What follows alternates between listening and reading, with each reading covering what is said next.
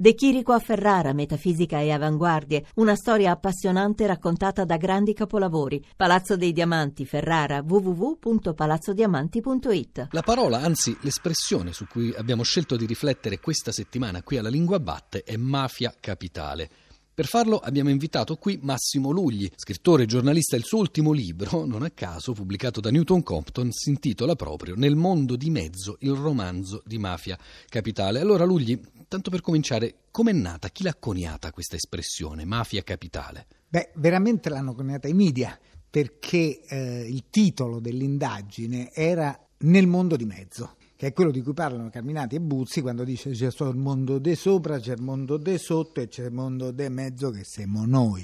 I media si sono lanciati, visto che erano anni che noi aspettavamo con ansia dei segnali che ci fosse la mafia a Roma, e questa definizione, come avviene alle volte con le parole, ha cambiato i fatti, perché adesso tutta l'attenzione è tutta concentrata sul fatto che gli daranno il 416 bis, ovvero sia l'associazione per delinquere di stampo mafioso, non quella semplice o no non era l'intento della Procura. L'intento della Procura era delineare un'associazione criminale e ormai o c'è mafia oppure l'inchiesta è fallita. Quindi, se capisco bene, secondo lei Lugli, mafia capitale non è in realtà mafia a rigor di termini, noi qui ci teniamo molto all'uso delle parole. Ecco, io ritengo proprio di no, vado controcorrente, anche rispetto al giornale per cui collaboro e per cui ho lavorato 40 anni, secondo me la mafia è paura, è intimidazione, controllo militare del territorio. In questi casi, a mio parere, le tre condizioni non esistono perché c'era una fila di gente in attesa di iscriversi alle liste dei corrotti quindi nessuno è stato obbligato. Ci sono andati gioendo, cantando e ballando di loro volontà. Però c'è senz'altro questo mondo di mezzo che ci riporta al Signore degli Anelli. Ecco,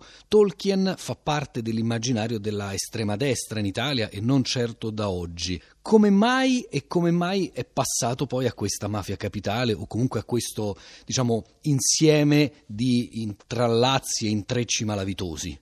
Ecco, dal punto di vista proprio semantico io dubito che Buzzi, che è colui che poi cita Salvatore Buzzi, che tra l'altro è un personaggio singolare perché non viene dalla malavita, viene da un omicidio più o meno eh, singolo, casuale, cioè non è una persona di mafia, è stato tanto tempo in carcere e poi, eh, come dire, ha messo su questo impianto. Io non so se abbia letto Tolkien, ne dubito francamente, così come dubito che il Canaro abbia letto La botte di Ammontillado di Poe, da cui sembra tratta tutto l'orrore no, della vicenda del Canaro della Magliana.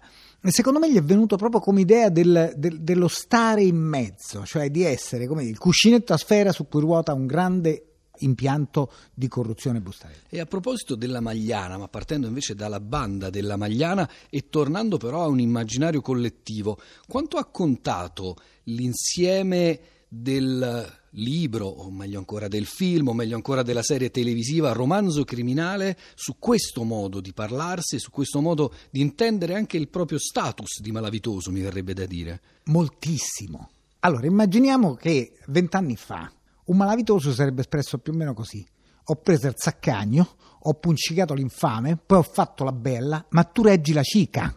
Che tradotto? Tradotto vuol dire ho preso il coltello, ho dato una coltellata puncicata, che in, eh, a Roma c'è tutta una cosa tecnica, cioè nelle trippe all'infame, a quello che ha, ha parlato con la polizia, poi ho fatto la bella, me ne sono andato, ma tu reggi la cica, state zitto, D'accordo. Facile, non facile da immaginare. Insomma, dopo che ce l'ha spiegato è abbastanza facile. e oggi invece le intercettazioni che in lingua ci riportano? Ecco, una lingua bastarda, imbastardita, completamente diversa. Eh, Salvatore Buzzi a un certo punto dice in un'intercettazione che per me è stato uno spartiacque, rende più il traffico di stranieri che il traffico di droga parla di droga. Io fino a vent'anni fa un malavitoso non pronunciava la parola droga neanche sotto tortura, avrebbe detto roba, oppure fumo, oppure eh, neve, qualunque cosa, ma non droga.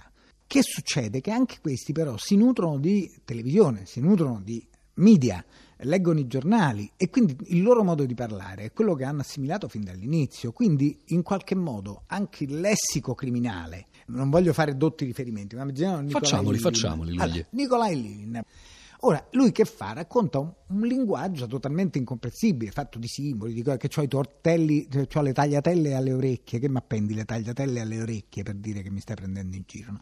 La malavita aveva, aveva questa, questa, ma stai a fare soggetto. Immaginiamo la passatella, l'olmo, è il re, cioè ha tutto un modo di parlare assolutamente incomprensibile. Oggi non è così, oggi eh, parlano come parlavano nella fiction e nel romanzo e nel film, soprattutto eh, romanzo criminale, di cui si nutre moltissima malavita giovanile romana.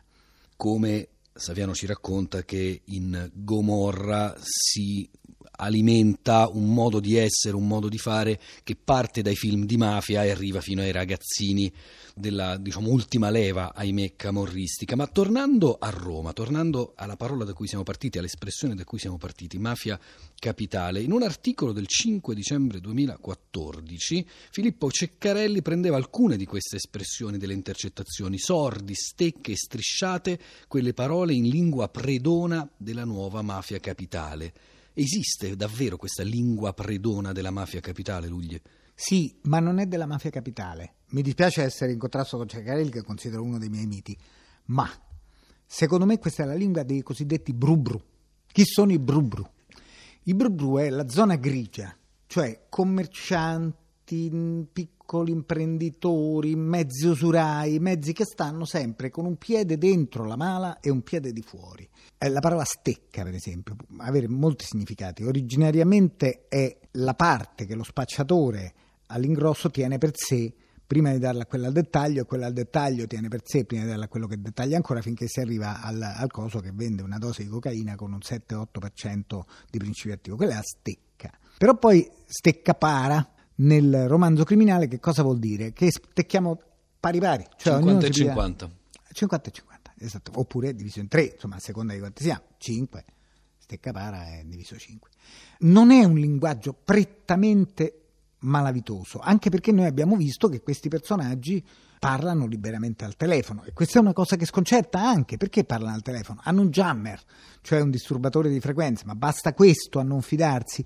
Il linguaggio malavitoso una volta era un linguaggio in codice che serviva per essere incomprensibili all'esterno e guardie una volta si diceva madama per dire o piove quando arrivavano la polizia, oggi le chiamano semplicemente guardie. Non c'è più bisogno di nascondersi non c'è più bisogno di nascondersi perché non si ha paura o perché tanto sarebbe inutile, visto che poi con le intercettazioni comunque ci sarebbe il, tutto il modo, tutto l'agio di tradurre e decodificare. La seconda che ha detto.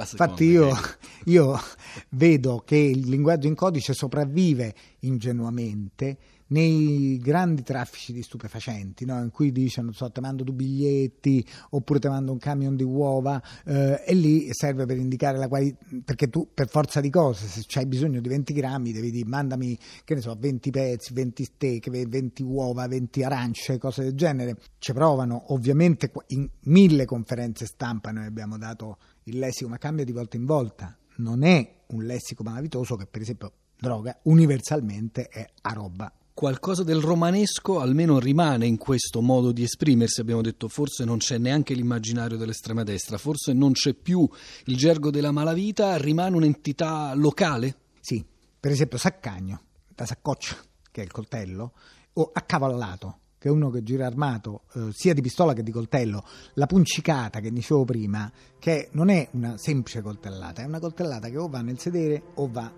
nella pancia, ma sempre senza intento di uccidere. È una punizione, non è un omicidio. Queste cose rimangono. Fare a fugge, fare le corse, per esempio, io l'ho sentita ancora qualche volta, capito? E poi i neologismi, dai ed pinna, che vuol dire impennare la motocicletta o cosa, me pinna in terza, no? Cioè, modifica pinasco, c'è pinno non c'è casco, me frega pure l'onna, me pinna di seconda.